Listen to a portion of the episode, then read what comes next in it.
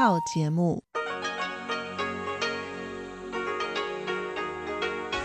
ที่นี่สถานีวิทยุเรดิโอไต้หวันอินเตอร์เนชันแนล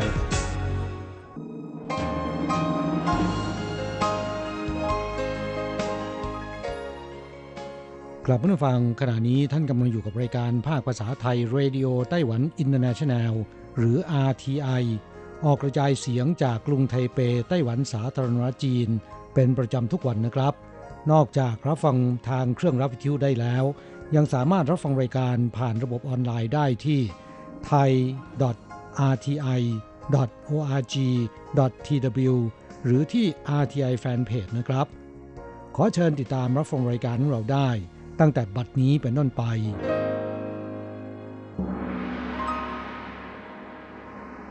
สวัสดีครับผู้ฟังที่รักและคิดถึงทุกท่าน กระผมอโศกศรีจันทร์พร้อมกับคุณอัญชันกลับมาพบกับผู้ฟังอีกเช่นเคยนะครับ ในช่วงของสโมสรผู้ฟัง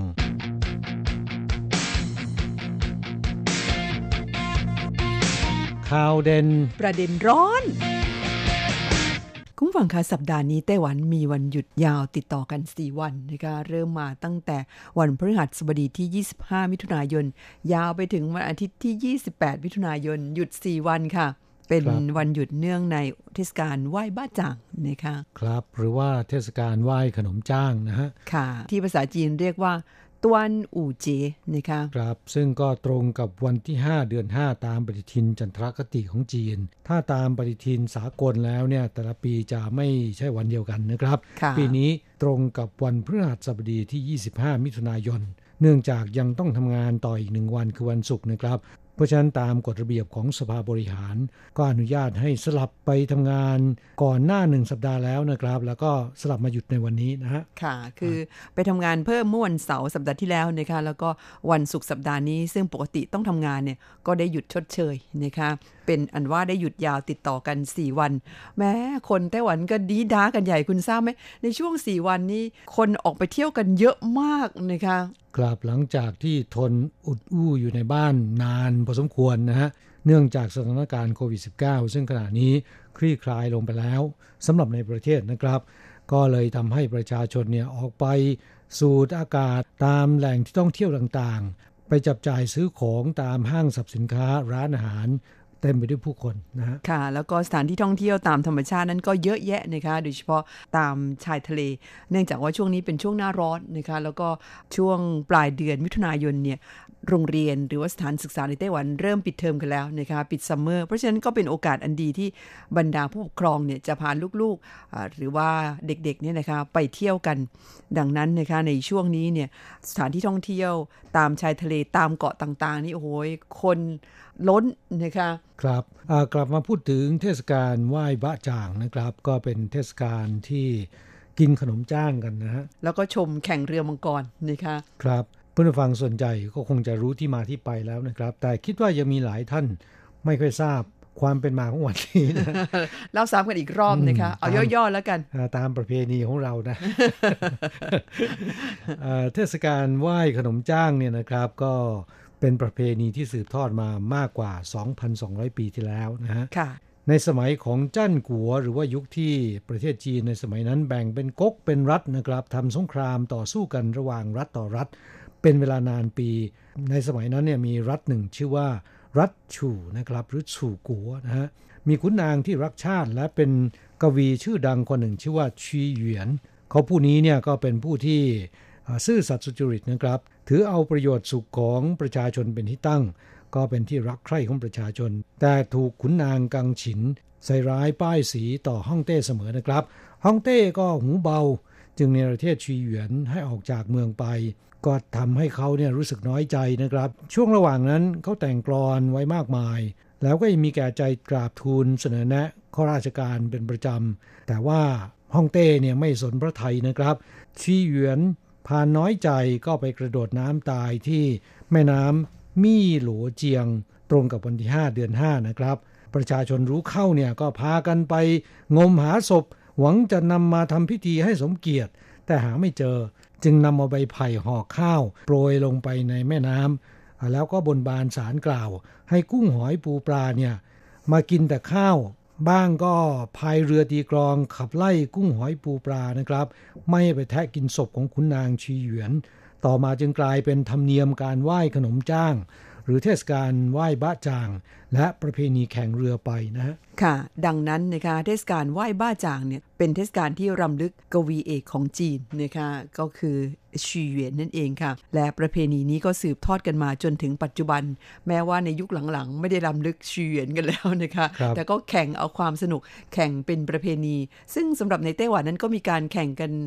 ดิฉันว่าเกือบจะทุกเมืองนะคะครับโดยเฉพาะที่ไทเปเนี่ยเป็นการแข่งเรือมังกรแบบระดับนานาชาติ ก็จะมีบรรดาทีมแข่งเรือมังกรจากชาติต่างๆเนี่ยนะคะมาเข้าร่วมการแข่งขัน สถานที่แข่งขันอยู่หน้าสถานีของเรานี่เองนะคะอืมครับ แต่ว่าคุณปีเคยไปหรือเปล่า เคยฮะ แต่ว่าปีนี้เนี่ยทีมนานาชาติจะน้อยนะครับ เพราะว่าเข้ามาไม่ได้นะค่ะเอ่อก็คงจะเป็นเอ่อทีม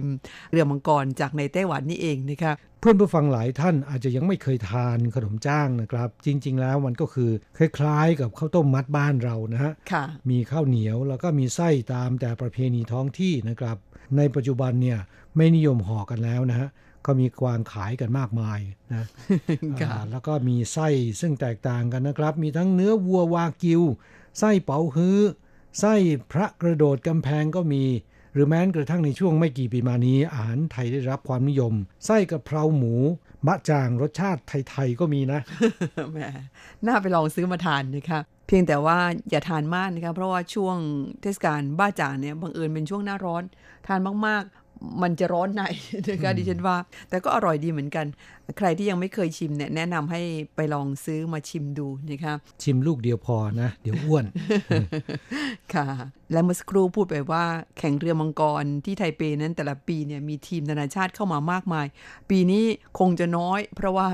อ่าสถานการณ์โควิดนะคะแล้วก็ในไต้หวันนั้นยังไม่เปิดให้นักท่องเที่ยวและคนทั่วไปเข้าสู่ไต้หวันนะคะ เพิ่งจะเริ่มเปิดให้นักธุรกิจ หรือว่าผู้ประกอบการเข้ามาติดต่อมาทำธุรกรรมทางการค้าในไต้หวันได้ เมื่อวันที่ 22 มิถุนายนที่ผ่านมานี้เองนะคะครับตอนต้นสัปดาห์นี้เองค่ะ โดยบรรดานักธุรกิจที่เข้าสู่ไต้หวันนั้นเข้ามาแล้วเนี่ย ก็ยังต้องมีการกักตัวเพื่อสังเกตอาการอยู่ เพียงครับแต่ว่าลดจำนวนวันลงเท่านั้นเองนะคคะรับลดเงื่อนไขเดิมเนี่ยต้องกักตัว 14 วันนะครับ นี่กักตัว 5 วันก็พอแล้วนะฮะเขาดูว่ามาจากประเทศไหนนะคะโดยมีการแบ่งเกรดประเทศนะคะโดยเอ่อดูจากว่าการบริหารจัดการแล้วก็การควบคุมโควิดของประเทศนั้นเนี่ยอาอยู่ในเกรดไหนอย่างเมืองไทยนี่เกรด A นะคะอืมเอ่อก็คือมี 11 ประเทศด้วยกันที่เขาจัดให้อยู่ในเกรด A ประกอบด้วยนิวซีแลนด์ ออสเตรเลีย มาเก๊า ปาเลา ฟิจิ บรูไน เวียดนาม ฮ่องกง ไทย มองโกเลีย แล้วก็ภูฐาน จัดอยู่ในเกรด A คือควบคุมโควิดได้ดีนะครับเพราะฉะนั้นนักธุรกิจที่มาจากประเทศดังกล่าว 11 ชาตินี้ เข้าไต้หวันให้กักตัว 5 วัน จากนั้นขอตรวจโควิดนะคะแล้วก็โดยการชำระค่าใช้จ่ายเอง ถ้าหากตรวจแล้วผลเป็นลบเนี่ยอนุญาตให้ออกนอกที่พักได้ ไปทำธุรกรรมทางการค้าของคุณได้คนะรับคะไม่จำเป็นต้องอยู่ครบ 14 วันนะค่ะสำหรับประเทศเกรด B ซึ่งตอนนี้เอ่อเขาจัดไว้ 4 ชาติก็คือเกาหลีใต้ญี่ปุ่น มาเลเซียแล้วก็สิงคโปร์เนี่ยเข้าไต้หวันแล้วต้องกักตัว 7 วันให้ตรวจโควิด จากนั้นถ้าผลตรวจเป็นลบจึงจะอนุญาตให้ออกนอกที่พักได้นะคะครับอย่างน้อยเนี่ยก็ทำให้บรรดานักธุรกิจทั้งหลายนะครับ ที่จะต้องเดินทางมาทำสัญญา หรือทำธุรกิจซื้อขาย ไม่จำเป็นจะต้องเสียเวลาถึง 14 วันนะฮะค่ะ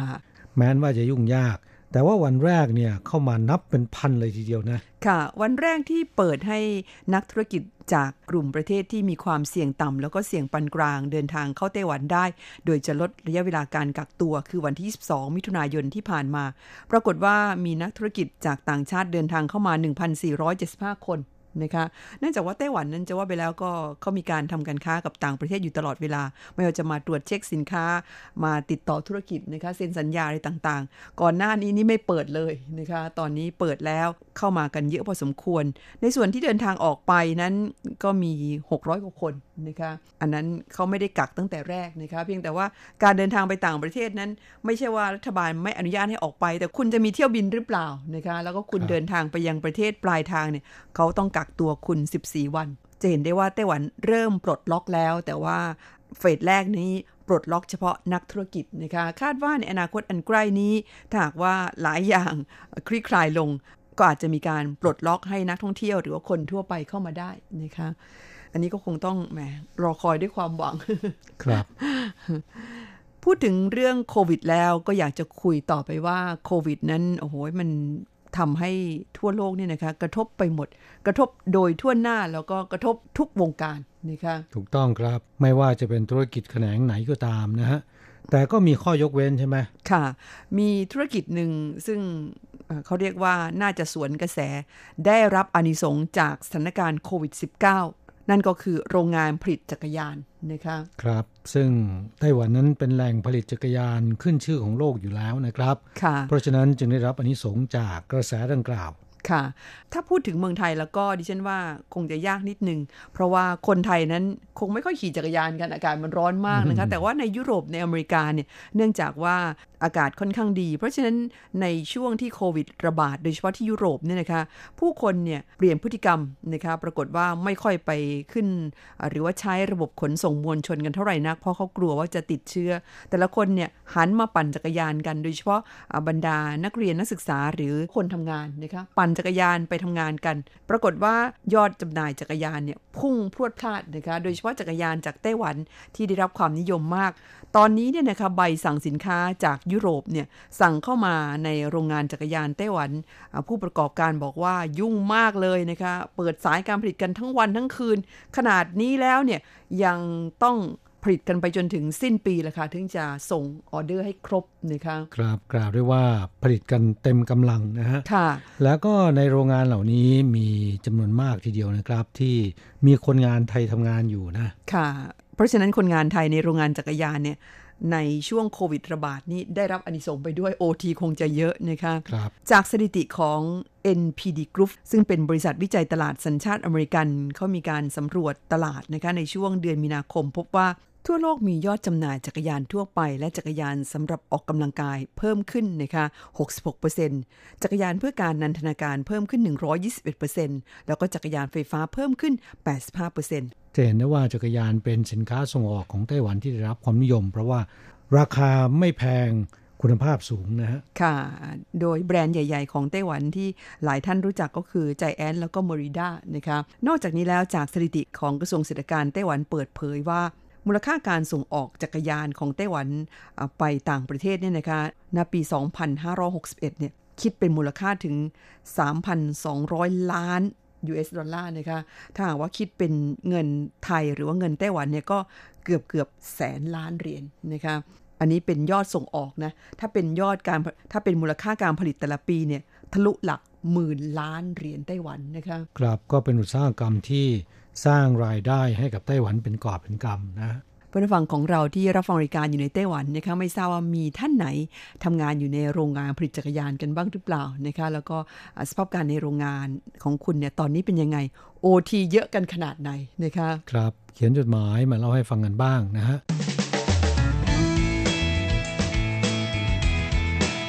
คลายความทุกข์ปันความสุข ครับช่วงนี้มาตอบจดหมายจากเพื่อนผู้ฟังในประเทศไทยนะครับ ฉบับแรกเป็นจดหมายจากอาจารย์เกษมทั้งทองมิตรในรายการนะคะ จดหมายอีเมลที่ส่งเข้ามา เมื่อวันที่ 7 พฤษภาคมค่ะ จากที่อำเภอเมืองจังหวัดขอนแก่น ช่วงนี้อาจารย์เกษมก็ต้องตามกระแสโควิดระบาด ส่งจดหมายแบบดั้งเดิมไม่ได้ ก็ใช้วิธีส่งทางอีเมลเข้ามานะคะครับก็ต้องขออภัยอาจารย์เกษมด้วยนะฮะจดหมายที่ส่งเข้ามาเนี่ยอาจจะตอบล่าช้าไปหน่อยนะจริง ๆ แล้วในเดือนพฤษภาคมอาจารย์เกษมส่งมาหลายฉบับด้วยกันนะฉบับนี้เป็นของวันที่ 7 พฤษภาคมนะคะบอกว่าสวัสดีครับ คุณอโศกและคุณอัญชัน โรคโควิดเข้าเมืองไทยสักระยะหนึ่งแล้ว คนไทยเริ่มตื่นกลัวน้อยลง จะเห็นได้จากการเดินทางไปต่างจังหวัดกันมากขึ้น รถยนต์บนถนนเริ่มหนาแน่น คนเดินห้างมากขึ้น หลังทางการผ่อนมาตรการล็อกดาวน์คนแย่งซื้อเหล้าเบียร์แบบไม่สนใจโรคโควิด จนหมดเกลี้ยงจากชั้นวางขาย หลังงดขายเหล้าเบียร์มีคนดื่มจนตายคาวงเหล้าเนื่องจากดื่มกินมากเกินไป หรือไม่ก็ทะเลาะกันตีกันตายเพราะเมาเหล้าอะไรมันจะขนาดนั้นนะคะ ประเภทว่าอันมานานนะฮะ ค่ะ บอกว่าวันก่อนผมไปซื้อถังน้ำพันลิตรที่ห้างค้าส่ง เขาไม่ให้เข้าห้าง จะมีพนักงานห้างมาตั้งโต๊ะรับออเดอร์ที่ลานหน้าห้าง เอาโบรชัวร์รูปถังน้ำมาให้เลือกว่าจะเอารุ่นไหน เมื่อเลือกได้แล้วให้โอนเงินเข้าบัญชีห้าง แล้วกลับบ้านรอรับถังน้ำทางห้างจะเอาไปส่งให้ เอ๊ะนี่ก็บริการดีเหมือนกันนะคะ ครับอาจารย์เกษมส่งรูปถ่ายมาให้ด้วยนะ ค่ะ เวลาไปซื้อของเนี่ยไม่ต้องเข้าห้างนะอยู่ที่หน้าห้าง พนักงานเขาจะเอาโปรชัวร์มาให้ชี้ค่ะเสร็จแล้วเนี่ยก็จะเอาตัวอย่างมาให้ดู ค่ะ ก็ดีไปอีกแบบหนึ่งนะคะครับแต่นี่เป็นจดหมายเมื่อต้นเดือนพฤษภาคมแล้วนะครับ ตอนนี้สถานการณ์ที่เมืองไทยเนี่ยก็ดีขึ้นเยอะแล้วนะเขาปลดล็อกกันหลายอย่างนะคะครับแล้วก็มาตรการป้องกันโรคของที่เมืองไทยนั้น รู้สึกว่าคนไทยก็ให้ความร่วมมือด้วยดีนะ ไม่เพียงแต่ในตัวเมืองเท่านั้นนะครับ ผมเห็นใน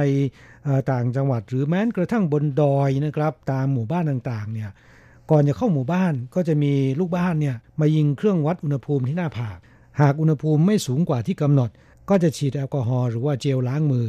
ให้ล้างมือก่อนที่จะปล่อยเข้าไปในหมู่บ้านนะฮะค่ะดูจากจุดนี้แล้ว คนไทยอ่า รู้สึกว่าตื่นตัวและให้ความร่วมมือเป็นอย่างดีนะครับ ก็เป็นนิมิตหมายที่ดีนะคะ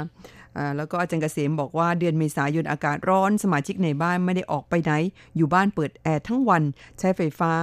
1,032 หน่วย จาก 826 หน่วยในเดือนมีนาคม มากกว่าทางรัฐจะดูแลที่ใช้ไฟไม่ให้เกิน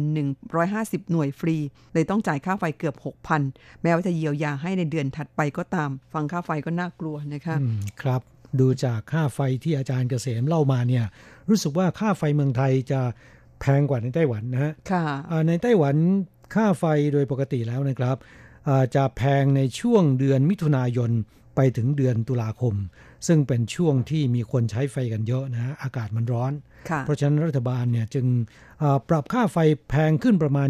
20-30%นะฮะเพื่อให้ผู้คนเนี่ยประหยัดการใช้ไฟ ถ้าเป็นในช่วงปกติแล้วค่าไฟในไต้หวัน ค่อนข้างถูกนะครับ ค่ะ แต่ว่ามาตรการนี้ที่ฉันว่าไปใช้กับเมืองไทยไม่น่าจะดี เพราะว่าช่วงหน้าร้อนมากๆ แล้วคนใช้ไฟเยอะๆ คุณยิ่งไปเก็บแพงนี่ ชาวบ้านก็เดือดร้อน เพราะเมืองไทยนั้นถ้ามันร้อนนี่ไม่ให้เปิดแอร์นี่มันอยู่ไม่ได้จริงๆนะคะครับ มาตอบอีกฉบับหนึ่งไล่เลี่ยกันก็แล้วกันของอาจารย์เกษมนะคะวันที่ 21 พฤษภาคม บอกว่า สวัสดีครับคุณอโศกคุณอาชัน โรคโควิดเข้าไทยได้สักระยะหนึ่งแล้วทำให้เกิดเหตุการณ์ใหม่ๆขึ้นกับคนไทยหลายอย่าง เริ่มจากไข้หวัดธรรมดาไม่ต้องกลัว อยู่บ้านหยุดเชื้อเพื่อชาติ ใส่หน้ากากอนามัย ล้างมือบ่อยๆ เว้นระยะห่างทางสังคมจนกระทั่งไม่ประมาทกาดอย่าตก พฤติกรรมคนไทยเปลี่ยนแปลงไป เช่น ตู้ปันสุกบางคนกอบโกยเอาจนหมดตู้ บางคนก็ไปต่อว่าเจ้าของตู้ที่ไม่เอาสิ่งของมาใส่เติมในตู้ บางคนก็ไปแย่งสิ่งของคนที่จะมาเอาเติมใส่ตู้ บางคนก็เอาของในตู้ไปขายต่อ จนมีคนแนะนำให้เขียนว่าของบริจาคห้ามขาย การเว้นระยะห่างทางสังคมบางทีก็ใช้ไม่ได้ เช่นการขึ้นรถไฟฟ้า ตอนเข้าแถวรอซื้อตั๋วมีการเว้นระยะห่าง ล้างมือด้วยเจลแอลกอฮอล์แต่เข้าไปในตู้โดยสารรถไฟฟ้ากลับยืนอัดแน่นเป็นปลากระป๋อง แล้วให้เว้นระยะห่างทางสังคม ตอนที่รอรถไฟฟ้าทำไม แหมนี่เห็นด้วยเป็นอย่างยิ่ง อันนี้ไต้หวันก็เหมือนกันนะคะเป็นเรื่องที่ให้ปฏิบัติกันยากนะครับค่ะแล้วก็สำหรับเรื่องที่อาจารย์เกษมเล่าให้ฟังว่าตู้ปันความสุขเนี่ยนะครับ ในไต้หวันก็เป็นข่าวใหญ่เหมือนกันนะค่ะเขามีการแนะนำตู้ปันความสุขของเมืองไทยที่ติดตั้งข้างถนนค่ะมีคนใจบุญ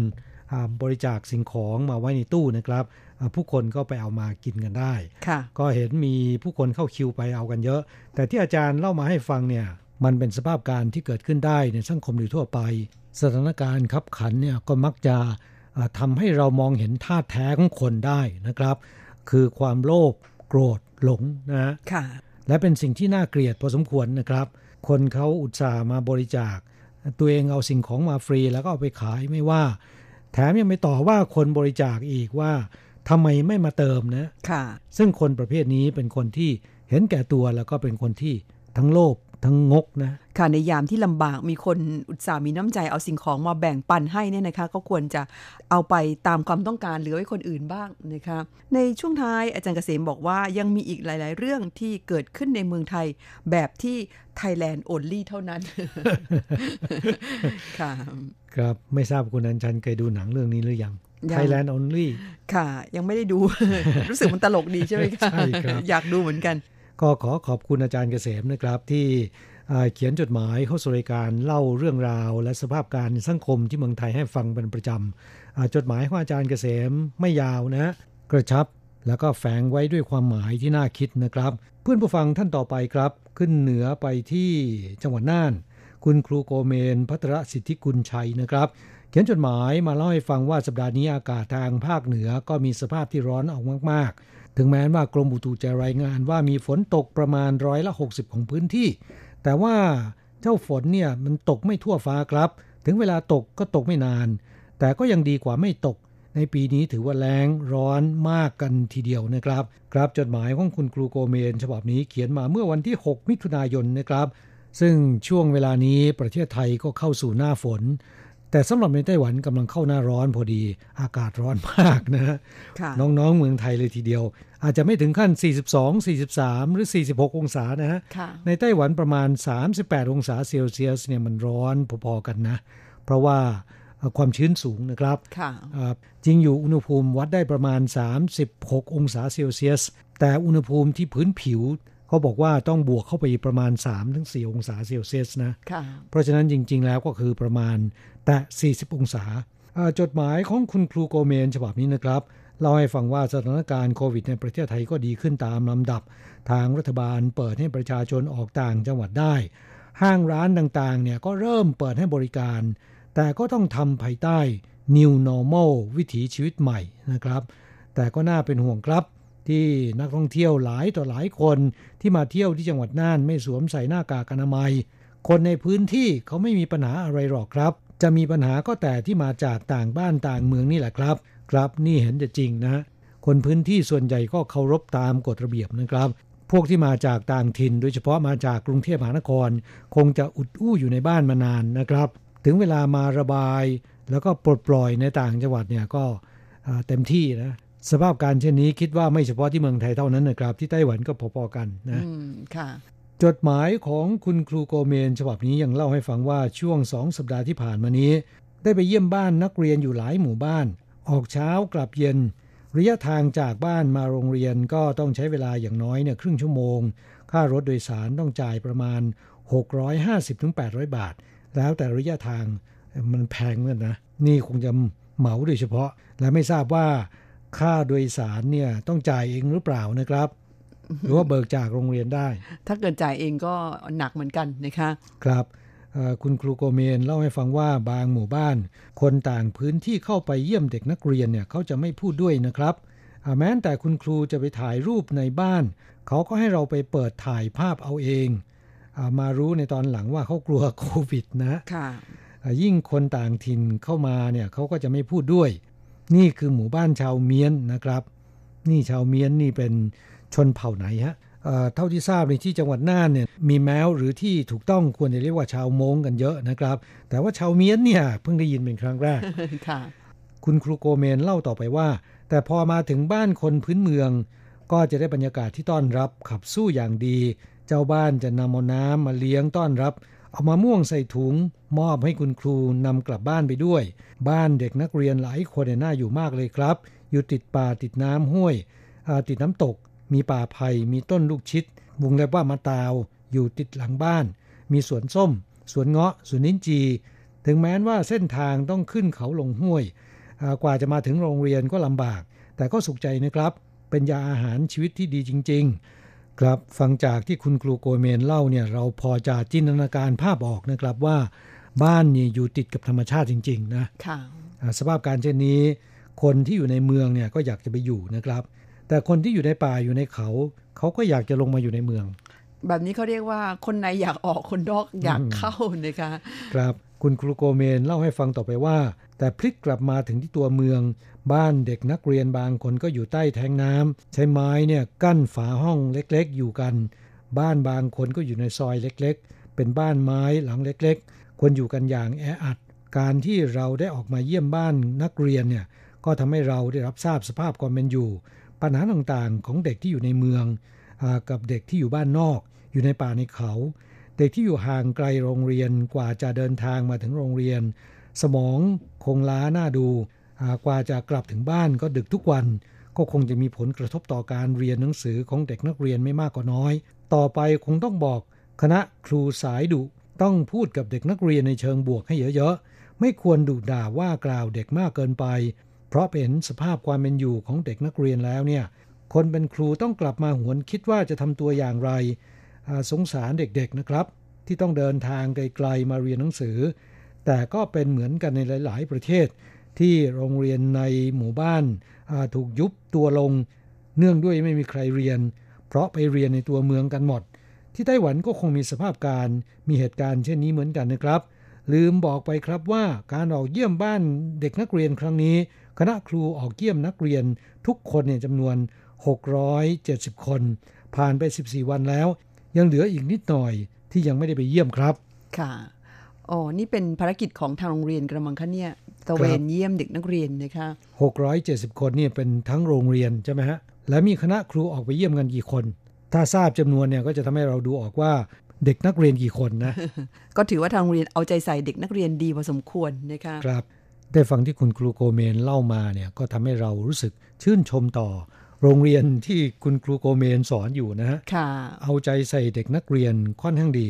จะว่าไปแล้วสำหรับในไต้หวันนั้น แม้จะมีการติดต่อกับผู้ปกครองเป็นประจำทุกวันนะครับเพราะว่าทุกวันเนี่ยเขาจะมีสมุดติดต่อระหว่างผู้ปกครองกับคุณครูนะคะเขียนติดต่อถึงกันตลอดเวลารายงานสภาพการของเด็กในห้องเรียน หรือว่าคุณพ่อคุณแม่ถ้าหากว่ามีธุระอะไรจะแจ้งคุณครูเนี่ยก็บอกผ่านสมุดนี้ได้นะคะก็ถือว่าเป็นการสื่อสารที่ดีอย่างหนึ่งแต่ว่าให้ออกไปเยี่ยมกันถึงบ้านตระเวนเยี่ยมทุกบ้านนี่ ไต้หวันไม่มีนะคะ มีเหมือนกันสำหรับเด็กนักเรียนที่มีปัญหานะครับ ครูไปถึงบ้านนี่รับรองว่าปัญหาใหญ่แน่นะคะครับ ส่วนปัญหาเด็กนักเรียนในชนบทไปเรียนกันในตัวเมืองกันหมดทำให้ต้องมีการยุบโรงเรียนในชนบทนั้น ในไต้หวันก็มีปัญหานี้เช่นกันนะครับ แต่ปัจจัยที่ทำให้ยุบโรงเรียนชั้นประถม มัธยมต้น แม้กระทั่งในปัจจุบันเนี่ยมหาวิทยาลัยบางแห่งก็ต้องยุบแล้วนะ ไม่ได้มาจากว่าเด็กนักเรียนเนี่ยไปเรียนในโรงเรียน มาจาก เด็กนักเรียนมีน้อยนะ คนไต้หวันมีลูกน้อย และอัตราการเกิดก็ลดลงไปอย่างต่อเนื่องนะครับ ที่สำคัญก็คือ แนวโน้มว่าหนุ่มสาวไต้หวันรุ่นใหม่ ไม่มีลูกนี่นับวันมันจะยิ่งโหยแรงขึ้นเรื่อยๆนะคะครับหนึ่งมาจากแต่งงานแล้วไม่อยากจะมีลูก เพราะปัญหาเรื่องเศรษฐกิจหรือบางคนคิดอยากจะมีความเสรีนะครับปัญหาที่สองก็คือไม่แต่งงานกัน ปัญหาที่ 3 ที่โผล่ขึ้นมาในตอนนี้ก็คือ คู่สมรสเพศเดียวกันนี้มีเยอะขึ้นเรื่อยๆนะคะเพราะฉะนั้นเขาก็จะไม่มีลูกกัน อืม ดูท่าทางเรื่องของอัตราการเกิดน้อยในไต้หวันนั้น ถ้าจะแก้ยากซะแล้วนะคะครับก็คงจะต้องเปิดให้ชาวต่างชาติย้ายถิ่นมาอยู่ไต้หวันกันเยอะๆนะครับ ถึงจะแก้ปัญหานี้ได้นะ แล้วก็ช่วงท้ายของจดหมายนะครับ คุณครูโกเมนบอกว่าส่วนข่าวที่อาจารย์ทั้งสองนำเสนอนั้น ก็ต้องดีใจแทนชาวไต้หวันด้วยนะครับ ที่สถานการณ์กลับสู่สภาพปกติแล้ว มีการแจกคูปองกระตุ้นเศรษฐกิจ ที่ไทยกำลังเรียนแบบอยู่นะครับ ยังไม่รู้ว่ารัฐจะใช้อะไรมากระตุ้นเศรษฐกิจของประเทศ ส่วนหมึกหอมของเกาะเผิงขูผมก็ยังไม่เคยลิ้มลอง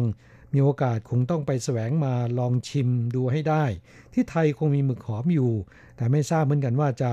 ทำอร่อยเท่ากับในไต้หวันหรือเปล่านะครับ ครับหมึกหอมที่ประเทศไทยนั้นมีเยอะนะ เพียงแต่รูปแบบในการแปลรูปนั้นอาจจะไม่เหมือนกันแตกต่างกันเท่านั้นนะครับ ค่ะ ไว้คุณครูกเมน มีโอกาสมาเที่ยวไต้หวันเมื่อไหร่ ดิฉันจะซื้อหมึกหอมให้ลองชิมนะครับ วันนี้เวลาของเราหมดลงซะแล้วค่ะ ครับเราทั้งสองต้องกล่าวคำอำลากับผู้ฟังไปชั่วคราวนะครับ จะกลับมาพบกันใหม่ที่เก่าเวลาเดิมในสัปดาห์หน้า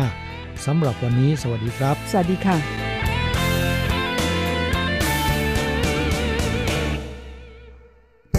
สิบหนาวแล้วกี่สิบฝนพ้นมากี่ฤดู จากนมน้อยก็ก้าวมาสู่ วันเลี้ยมทองของวัย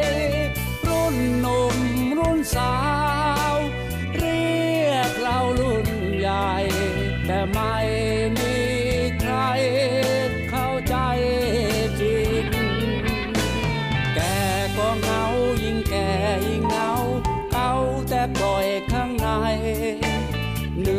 นื่อยกับงานยังฝันถึงใคร ใครให้ยืมศพอิงเหมือนสุขหัวใจ พร้อมไปทุกสิ่ง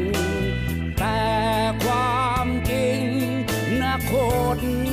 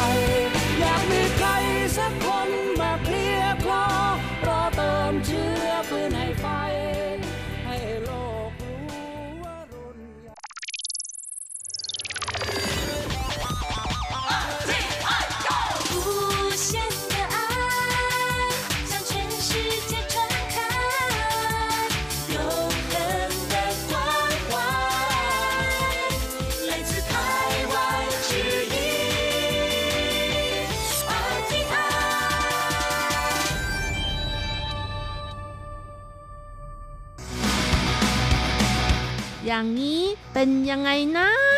อ๋อ อย่างนี้เหรอ สวยจัง นาข้าวที่ฮวาเหลียน มีรูปแผนที่ไต้หวัน มีรอยเท้าหมี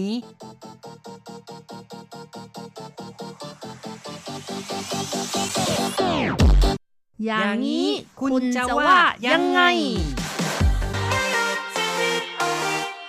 คุณผู้ฟังที่รักครับ พบกันอีกแล้วในอย่างนี้คุณจะว่ายังไงนะครับ ผมแสงชัยกิตติภูมิวงศ์ค่ะดิฉันรัชรัตน์ยนต์สุวรรณค่ะ วันนี้เราจะคุยกันถึงเรื่องของนาข้าวในไต้หวันที่มีรูปทรงสวยงามนะครับ ปกตินาข้าวถ้าไม่มีรูปภาพอยู่ก็ยังคงสวยงามอยู่นะคะ เพราะดูแล้วมันสบายตาสบายใจค่ะ ใช่ครับก็เป็นภาพนาที่เขียวขจีเลยนะครับ แต่ว่า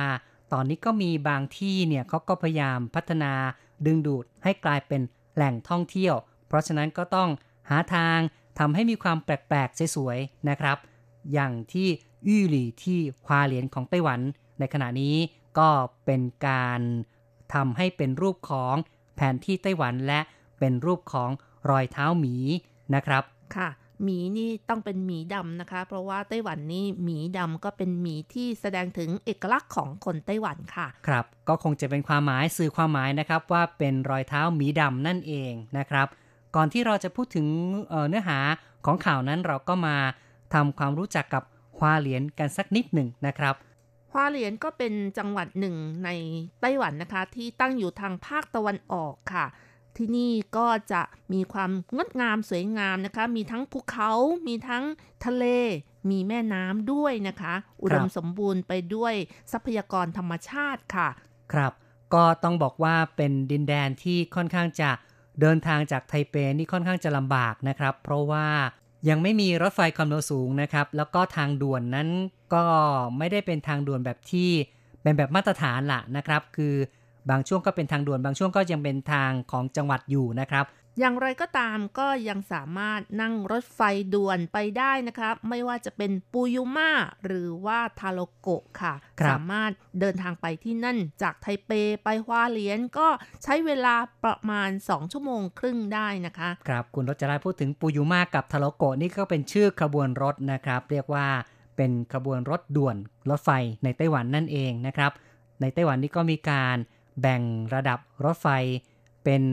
ระดับด่วนแล้วก็ระดับเร็ว แล้วแล้วก็ธรรมดากับรถไฟชานเมืองนะครับ เพราะฉะนั้นจะมี 4 แบบด้วยกันในส่วนของปุยุมาหรือว่าทาโลโกะนี่ก็เรียกว่าเป็นรถไฟระดับด่วนเลยนะครับ ซึ่งการนั่งรถไฟแบบนี้ไปยังฮวาเหลียนก็ใช้เวลาประมาณ 2 ชั่วโมงกว่านะครับ จากค่ะไทเปนะครับ ก็ถือว่าสะดวกนะคะ แต่ว่าอย่างไรก็ตามค่ะ เมื่อถึงวันหยุดนะคะ คนก็จะไปเที่ยวกันฮวาเลียนหรือว่าไปแถวอีหลานอะไรอย่างนี้นะคะ ซึ่งอยู่ทางภาคตะวันออกโอ้รถจะติดมากเลยค่ะ ใช่นะครับ การเดินทางด้วยรถยนต์นั้นก็จะต้องใช้เวลาที่ยาวนานมากขึ้น แล้วก็รู้สึกว่า อาจจะเบื่อหน่ายกับรถติดอยู่บนท้องถนนนะครับ ค่ะ ถึงแม้รถจะติดแต่ว่าผู้คนก็อยากจะไปเที่ยว เพราะว่าฮวาเหลียนนี่เป็นจังหวัดที่มีสถานที่ท่องเที่ยวที่สวยงามนะคะ เต็มไปด้วยธรรมชาติค่ะ มีหุบเขาทาราโกะ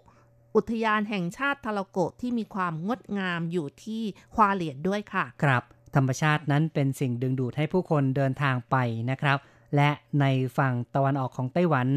มีมลพิษน้อย เพราะว่าอย่างที่บอกไว้การเดินทางด้วยรถยนต์หรือว่ารถไฟก็ยังไม่ค่อยมากเท่าไหร่นะโรงงานอุตสาหกรรมจึงไม่นิยมไปตั้งที่ทางฝั่งตะวันออกก็เลยทำให้อากาศดีๆครับค่ะ แล้วที่นี่นะคะ ฝั่งตะวันออกไม่ว่าจะเป็นฮวาเลียนไถตรงนะคะ ปลูกข้าวก็จะอร่อยค่ะ แล้วก็ปลูกข้าวได้สวยค่ะ นาข้าวก็สวยมากนะคะ ใครก็ตามที่ไป เที่ยวค่ะ ระหว่างทางก็จะเห็นท้องทุ่งนาเขียวขจีค่ะ รู้สึกว่าสดชื่นมากเลยนะคะ ครับ คือมีสภาพที่เหมาะสมนะครับ กับการเกษตรมีปริมาณน้ำที่เพียงพอ แล้วก็มีแสงแดดมีดินที่ดีครับ ก็เป็นสิ่งที่เอื้ออำนวยในด้านการเกษตรอย่างที่บอกไว้ และตอนนี้บรรดาคนในท้องถิ่นนะครับ ก็พยายามดึงดูดการท่องเที่ยวก็เลย ปรับปรุงนาข้าวให้มีรูปทรงที่สวยงามครับ「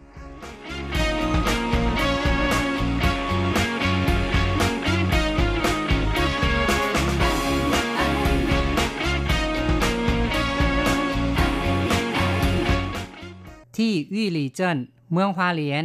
บริเวณสะพานเฉิงเทีย ซึ่งเป็นแลนด์มาร์คของเมือง วันที่ 4 มิถุนายน 2563 นักเรียนประถมกลุ่มหนึ่ง เรียนรู้และสัมผัสประสบการณ์เกี่ยวข้าวบนผืนนาประมาณ 8,000 ตารางเมตร เกี่ยวต้นข้าวบริเวณกลางทุ่ง ให้เป็นพื้นที่ว่าง กลายเป็นรูปทรงรอยเท้าหมี และแผนที่ไต้หวัน ผู้นั่งรถไฟผ่านสะพานความสูง 10 เมตร เห็นภาพได้อย่างชัดเจน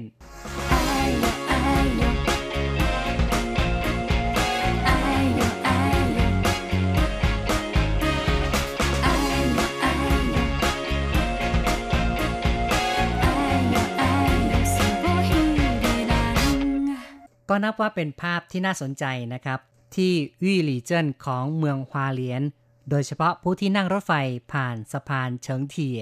ก็จะสามารถเห็นนาข้าวในจุดนั้นนะครับ ก็เป็นรูปทรงรอยเท้าหมีแล้วก็แผนที่ไต้หวันนะครับ คนที่เดินทางไปก็คงจะประทับใจ แล้วก็ช่วงปลายเดือนมิถุนายนนะครับ เป็นช่วงเทศกาลบ้าจัง จะมีกิจกรรมให้คนได้ไป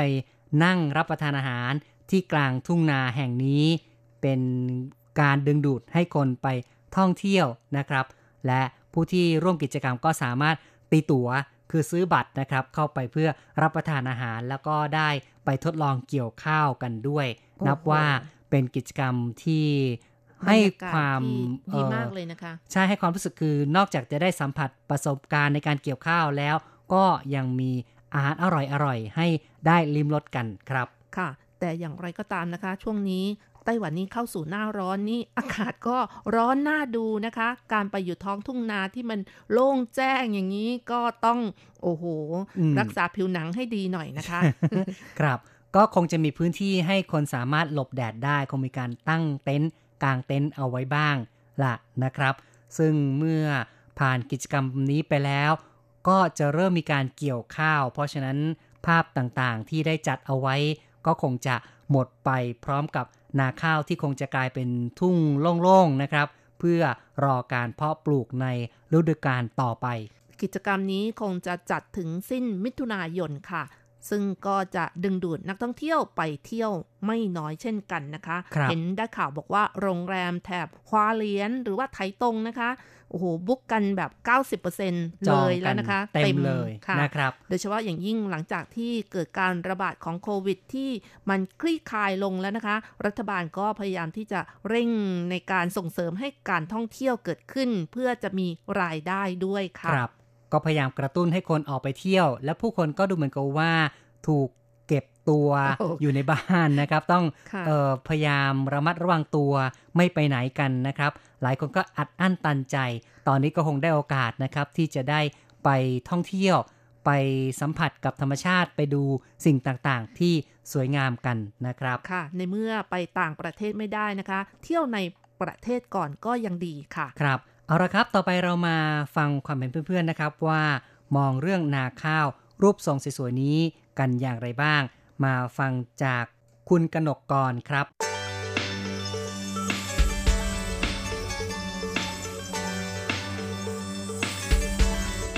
วันนี้คุยกับคุณกนกกรเกี่ยวกับเรื่องของนาข้าวไม่ทราบว่า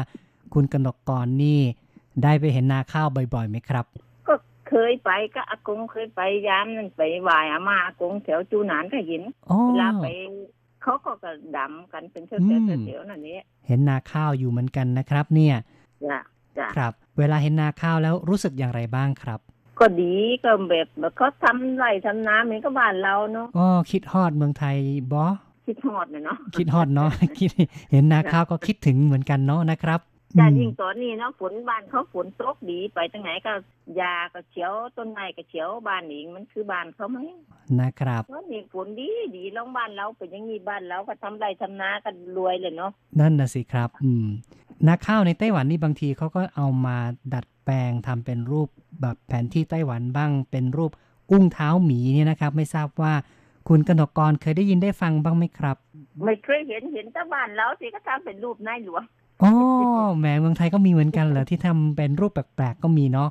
นะครับจ้ะแล้วเวลาทำเป็นรูปอย่างนี้รูปในหลวงแล้วคนก็สนใจกันมากไหมครับจ้ะเขาก็ไปดูเขาก็ไปเกี่ยวไปอะไรมาทำพันธุ์ทำอะไรแบ่งกันอ๋อทำพันธุ์ทำหน่วยนะครับ เห็นที่ไหนเอ่ยแถวนครับครสวรรค์ไม่แถวไหนที่นครสวรรค์อ๋อนครสวรรค์เนอะนะครับ อืม ก็เป็นเรื่องการของการดึงดูดท่องเที่ยวแบบหนึ่ง ซึ่งในไต้หวันนี่ก็มีทำหลายที่ ซึ่งคุณกนกกรก็บอกว่า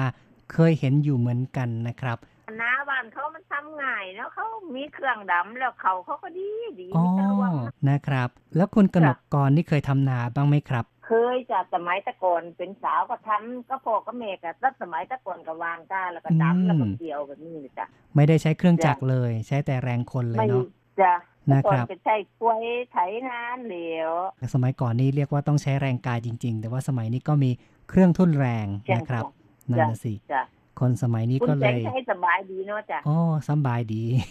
นะครับ ก็แบบนี้แหละเนาะนะครับทำจ้ะรายการบ้างอะฉัไรนเหบ้าลืงออีกฉันเหลืออีกปีกว่าๆก็จะได้กลับบ้าอ๋อนจะแล้วกลับบ้านแล้ว อืมจ้ะ นะครับพอได้อยู่ได้ปลูกบ้านปลูกช่องอยู่ก็โอ้โเคดีจังเลยเรียนะกขอบคุณไต้หวันแหละที่ต้องไม่มีไต้หวันก็มีวันนี้หรอกจ้ะโอ้เนาะนะครับ ก็ดีนะครับ ที่ประก็สบดีเขาคก็วามถามว่าประเทศไต้หวันสำเร็จดีแบบไหนเพราะคนไต้หวันเขาก็ถามฉันก็บอกว่าดีอืดีมชวนเฉียนน่ะดีชวนเฉียนชวนเฉียนนั่นน่ะสิครับ ครับ ก็ ประสบความสำเร็จดีนะครับฉันก็เป็นบอกว่าคนไต้หวันก็ดี ไปทางไหนไปทางไหนไม่ถูกถามเขาเขาก็บอกดีอ๋อแนะนำดี อัธยาศัยดีดีๆเนาะได้ฟังอย่างนี้ก็รู้สึกว่าทำให้เรามองไต้หวันนี่ก็เหมือนกับว่าเป็นเมืองที่น่าอยู่นะครับจ้ะครับถ้าครับลงไม่ไม่ครบกำหนดก็ไม่กลับแล้วก็อโอ้ยู่ไปเรื่อยๆอยู่ไปเรื่อยๆอยู่ ก็ดีใจเนาะที่คุยด้วยนะครับ จ้า ครับ โอกาสหน้าคุยกันใหม่นะครับ จ้า ครับสวัสดีคจ้ารับ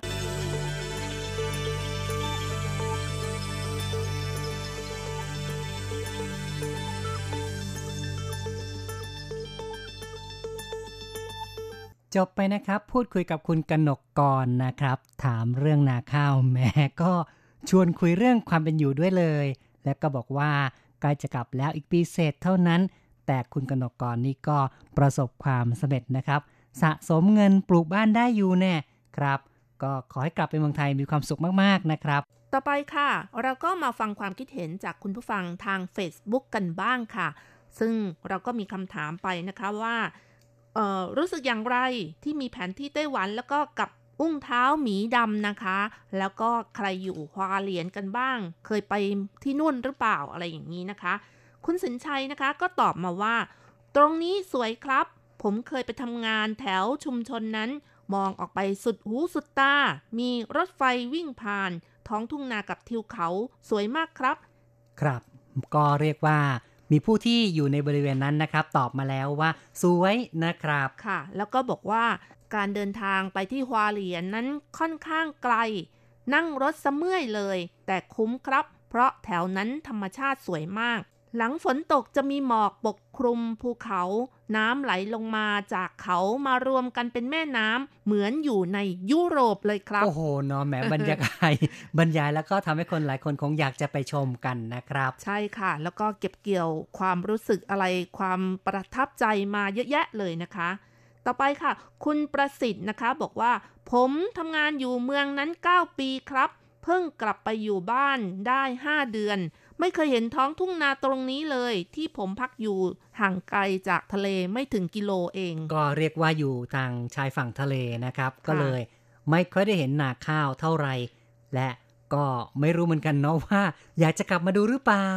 ใช่ค่ะนะครับ คุณประสิทธิ์บอกว่าความเป็นจริงแล้วต่อได้อีก 3 ปี แต่ว่าร่างกายไม่ไหวอ๋อก็เลย ขอกลับก่อนแล้วก็ครับเอ่อค่าบาทไทยช่วงนั้นก็แข็ง ขึ้นอืมก็เลยตัดสินใจกลับ แต่ตอนนี้ค่าบาทไทยอ่อนแล้วเสียดายครับ แต่ทางไต้หวันก็ติดต่อกลับมาอีก ก็เจอโควิดอีกพอดีเลยยังไม่ได้มาค่ะเอาละครับ ไม่เป็นไรเนาะก็รอดูโอกาสต่อไปนะครับ บางทีอาจจะกลับมาทำไต้หวันทำงานต่อได้อีกในไต้หวันนะครับ แล้วก็จะได้ไปชมนาข้าวสวยๆด้วยนะครับ ค่ะ มีโอกาสได้อีก 3 ปีนะคะ รีบมาเลยค่ะ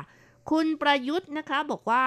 นาเขาไม่ใช่นาเราทำไปเถอะ เขาคงเครียดกับโควิด -19 ก็เป็นเรื่องจริงเหมือนกันนะคะ เพราะครับว่าที่ผ่านมานี่หลายคนก็เครียดกับโควิด -19 ที่ระบาดอยู่ไปไหนก็ไม่ได้ถูกกักตัวบ้างอะไรอย่างนี้นะคะ อืม ก็เลยทำนาให้เป็นรูปสวยๆ คลายเครียดก็เป็นไปได้เหมือนกันนะครับแต่ว่าจริงๆเนี่ยก็เป็นวัตถุประสงค์เพื่อดึงดูดคนมาเที่ยวจริง ๆ นั่นเองล่ะนะครับ ค่ะ เพราะหลังจากที่โควิด -19 คลี่คลายลงแต่ละจังหวัดแต่ละเมืองเนี่ยก็พยายามที่จะมีมาตรการหรือว่ามีการกระตุ้นการท่องเที่ยวเกิดขึ้นนะคะ ซึ่งในความเป็นจริงนั้นการทำนาข้าวโอ้ทำนาข้าวให้เป็นแหมรูปทรงสวยๆนี่ก็ไม่ได้มีเฉพาะที่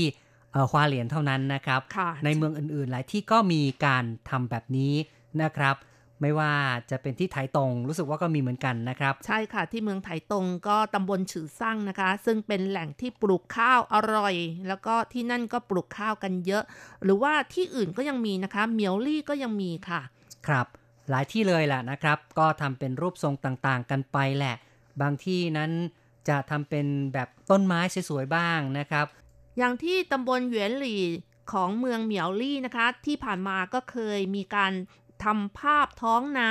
ให้เป็นรูปเอ่อรูปแพะนะคะ เพราะว่าเป็นการต้อนรับปีใหม่ของปีแพะค่ะอืมครับ ก็นี่แหละเป็นตัวอย่างนะครับว่ามีหลายรูปแบบทีเดียวนะครับ ดูแล้วก็ไม่ซ้ำซากจำเจ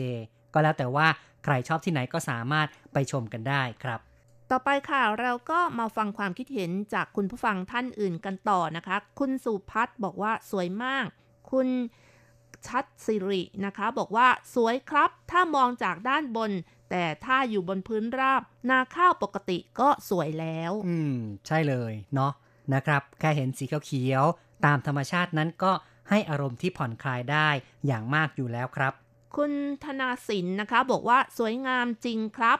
คุณยุรีบอกสวยค่ะ แล้วก็คุณลั่นทมบอกว่า ความคิดของดิฉัน ประเทศไต้หวันเป็นประเทศที่มีพระคุณต่อดิฉันมากมาย ฉันรักไต้หวันโอ้ไม่แพ้ประเทศไทยเลยอืมเนาะนะครับ ประทับใจนะครับกับการที่ได้มาทำงานในไต้หวันแล้วก็รู้สึกว่าประทับใจมากนะครับค่ะ เก็บความประทับใจไว้ไม่น้อยนะคะ คุณอนันต์นะคะบอกว่า เอามาทำข้าวเม่ากำลังดีโอ้สงสัยคิดถึงนะครับข้าวเม่าเมืองไทยนะคะอืมอร่อยเพอราะร่อว่ายข้าวเม่านี่เขาทำเอ่อข้าวที่มันไม่ค่อยสุกนี่ก็เอามาทำเป็นข้าวเม่านะคะ ใช่นะครับก็เป็นข้าวที่เพิ่งจะเอ่อกำลังตกรวงนะครับค่ะ คุณจินาคารบอกว่าสวยมากค่ะ แล้วก็คุณเมย์ก็บอกว่าสวยจัง แล้วก็หลายคนนะคะบอกว่าสวยมากนะคะ อย่างคุณเจเบน คุณอริยาบอกสวย แล้วก็คุณน้อยวันดีก็บอกสวยงามค่ะค่ะ แล้วก็หลายคนอืมนะครับ ก็ต่างล้วนชมเข้ามากันอย่างไม่ขาดสายเลยนะครับ ค่ะ อย่างคุณอริยาบอกว่าดูแล้วทำให้คิดถึงบ้านนะคะ แน่นอนเพราะว่าที่ก็บ้านก็ทำนาเหมือนกันนะคะที่มาเมืองอยู่ไทยที่นี่ใช่เมืองไทยก็มีคนที่เอ่อเคยเห็นท้องทุ่งนาบ่อยๆนะครับค่ะมาในไต้หวันก็คงทำให้นึกถึงบรรยากาศที่เมืองไทยได้เหมือนกันครับ บางคนเห็นท้องทุ่งนาแล้วก็นึกถึงอดีตในสมัยเด็กๆ ที่วิ่งอยู่ตามท้องทุ่งนาอะไรอย่างนี้นะคะ หรือไม่ก็นึกถึงตอนที่นั่งอยู่บนหลังควายนะคะ อย่างรจรัตน์นี่ก็นึกถึงตอนสมัยยังสาวๆนะคะ นั่งรถไฟจากหัดใหญ่ไปกรุงเทพก็ โอ้ผ่านท้องทุ่งนาสองข้างทาง เห็นแล้วเขียวชะอุ่มมีความสุขมากเลยนะคะ เพราะทำให้สบายตาแล้วเกิดความสบายใจค่ะ ครับเป็นประสบการณ์แต่ละคนนะครับ ซึ่งแน่นอนว่าได้เห็นแล้วก็คงจะมีความรู้สึกที่แตกต่างกันไปละนะครับ เอาละครับ ต่อไปนั้นก็เป็นความเห็นจากทางอีเมลกันบ้างนะครับ ซึ่งเราก็มาดูกันว่าใครพูดอย่างไรกันบ้างนะครับ ค่ะก็เริ่มกันที่คุณกำดอนนะคะ เขียนมาสั้นๆ บอกว่า สวยแปลกตานะคะ อืมครับ ก็เป็นการชมเข้ามานะครับ คุณชัยนรงค์สุจิรพรนะคะ เขียนมาบอกว่า แนวคิดการเกี่ยวข้าวแล้วพยายามทำให้ออกมาเป็นรูปรอยเท้า จัดได้ว่าสวยดี บทความนี้ทำให้ผมนึกถึงเรื่องของ crop circle ซึ่งมักจะถูกกล่าวอ้างว่าทำโดยจานบินของมนุษย์ต่างดาว และมีมานานแล้ว โดยนานๆทีถึงจะปรากฏสักครั้งหนึ่ง ซึ่งจู่ๆพอข้ามคืน เช้าวันรุ่งขึ้นก็ปรากฏเป็นร่องรอยความเสียหาย ในรูปแบบทรงเรขาคณิตต่างๆ ตามทุ่งธัญพืชใหญ่ ๆ หลายแห่งทั่วโลก โอ้เนาะแหมก็ไม่ทราบว่าเป็นฝีมือของใคร ก็เลยบอกว่าเป็นฝีมือของมนุษย์ต่างดาวนะครับ ค่ะ แต่ว่าของไต้หวันนี่เป็นฝีมือของมนุษย์จริงนะคะ ใช่นะครับ คนจริง ๆ เลยนะครับ ก็จงใจทำให้เป็นรูปที่สวย ๆ นะครับ คุณชัยนรงค์ยังบอกอีกด้วยว่า นั่นเป็นเรื่องแปลกตาและสวยงามมาก มีคนจำนวนหนึ่งจะไล่เก็บข้อมูลไปวิเคราะห์พ ร้อมถ่ายภาพมุมสูง เอาไปบันทึกทำประวัติเกี่ยวกับเรื่องแปลก แต่เจ้าของไร่มักเดือดร้อน เพราะผลผลิตจะยืนต้นล้มเสียหาย และหาคนรับผิดชอบไม่ได้ อืมนะครับก็คือว่าผลผลิตนั้นยืนต้นขึ้นมาแล้วนะครับ น่าจะงอกงามแล้วก็สามารถเก็บเกี่ยวได้ แต่กลับกลายเป็นว่าต้องล้มลงไปทั้งหมดเลย เพราะฉะนั้นก็นับว่าเป็นเรื่องที่น่าเสียดายมากๆนะครับ ค่ะ ต่อไปค่ะ อาจารย์โกเมน พัทรสิทธิกุลชัยนะคะ เขียนมาบอกว่าดูจากภาพข่าว และคลิปวิดีโอที่นำมาเผยแพร่ ผมว่าไต้หวันทำได้ดีนะครับ เด็กๆมีโอกาสได้มาสัมผัสการเรียนรู้นอกสถานที่จริง ได้สัมผัสวิถีของชนพื้นเมืองทำให้รู้สึกอิจฉาเด็กนักเรียนที่นั่นจริง ๆ เด็กที่เมืองไทยเรียนแต่บทเรียนห้องสี่เหลี่ยม กับกระดานเท่านั้นเอง ผมว่าการศึกษายุคปัจจุบัน ควรจะทำให้เด็กออกนอกพื้นที่เยอะๆ เรียนวิชาที่จำเป็นก็พอ ไม่ต้องยัดให้เด็กเรียนกันเยอะ เด็กๆ ต้องการสัมผัสกับของจริงมากกว่าในหนังสือ ประสบการณ์จริงจะทำให้เด็กเรียนรู้ได้อย่างมีความสุขและมีความยั่งยืน ก็เป็นความคิดที่ถูกต้องเลยนะครับ ปัจจุบันเนี่ยการที่จะดำรงอยู่ในสังคมได้นั้นจำเป็นต้องอาศัยประสบการณ์นะครับ ความรู้จักในตำราก็เป็นส่วนเสริมเท่านั้น แต่ว่า การฝึกกับของจริงนั้น น่าจะเป็นสิ่งที่มีความสำคัญนะครับ อาจารย์เกษมทั้งทองนะคะ เขียนมาบอกว่า สวยจังครับ อยากทำที่นาตนเองจัง แต่น่าเสียดายที่นาที่มีอยู่ 5 ไร่ ได้ถูกแบ่งเป็นแปลงย่อยๆ พร้อมประกาศขายแล้วครับอ้าวทำไมล่ะคะ อืม นั่นน่ะสิครับ แม่คงจะพัฒนาเป็นหมู่บ้าน เป็นชุมชนไปละมั้งนะครับ ใช่ค่ะ เพราะว่าเดี๋ยวนี้นะคะ ท้องทุ่งนานี่ก็กลายเป็นหมู่บ้านไปเยอะเหมือนกัน อย่างในไต้หวันนี่ก็กลายเป็นหมู่บ้านแล้วก็เป็นโรงงานอุตสาหกรรมก็ไม่น้อยเช่นใช่กันนะนะคะครับ ก็คือหลังจากที่ตัวเมืองขยายมากขึ้นก็รุกเข้าไปในนาข้าวมากขึ้นเรื่อย ๆ เหมือนกันครับ ค่ะ ถ้าใครอยู่ไต้หวันนะคะ จะเห็นว่านาข้าวในไต้หวันนะคะ ผู้ที่เป็นเจ้าของนี่เขาอยู่ตึกรามบ้านช่องนะคะ อยู่กลางท้องทุ่งนาเลยค่ะ ตึกสวยๆเลย เป็นบังกะโลโอ้โหอืมดูแล้วน่าอิจฉาจริง ๆนะคะนั่นน่ะแล้วสิก็ครับท้องทุ่งนาของเขานะคะ คันนาก็ต้องลาดด้วยซีเมนต์ด้วย ใช่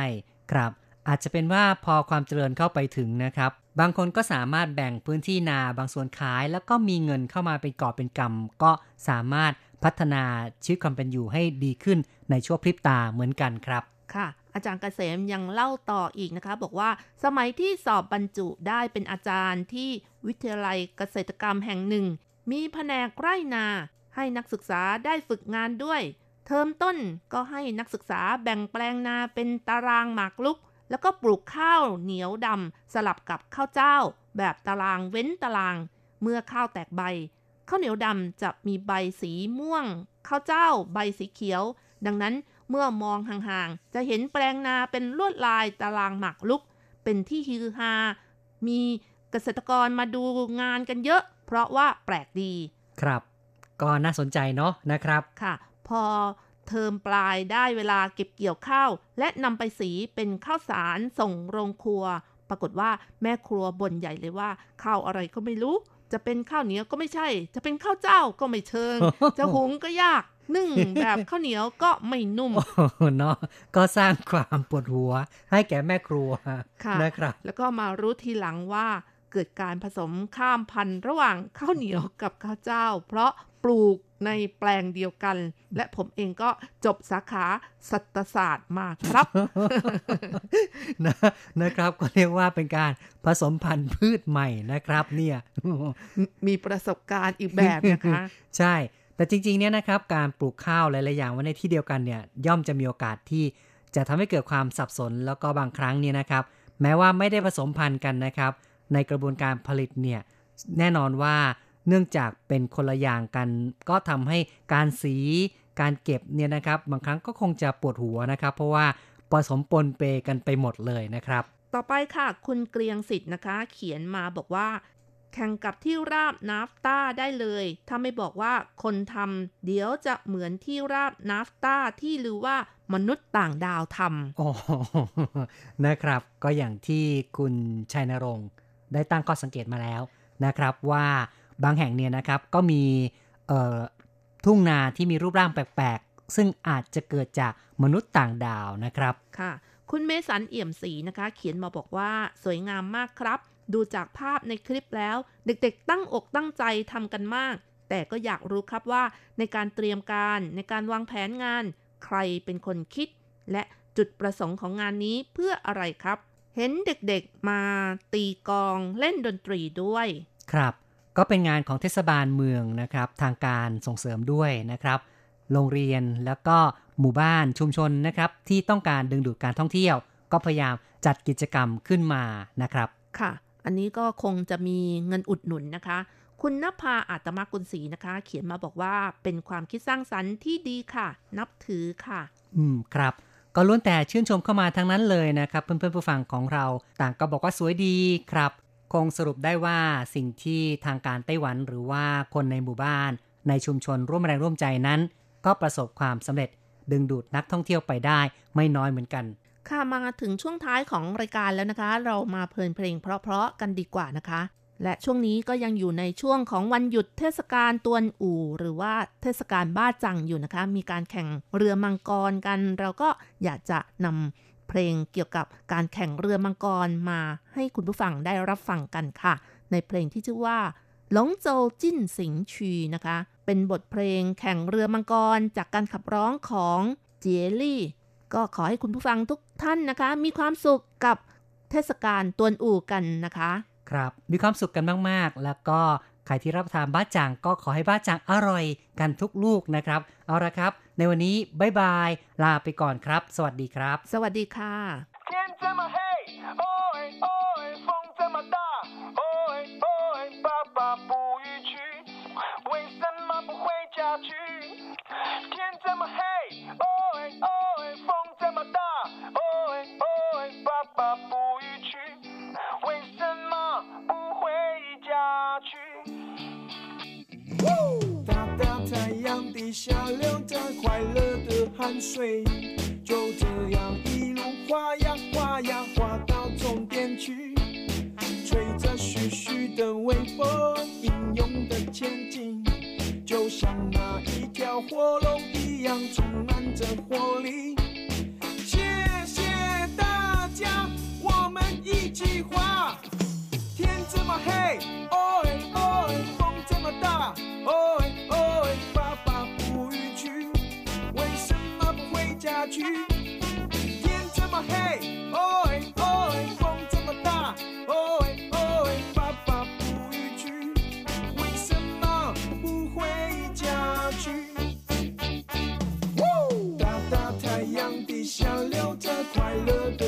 飞，就这样一路滑呀滑呀滑到终点去，吹着徐徐的微风，英勇的前进，就像那一条火龙一样充满着活力。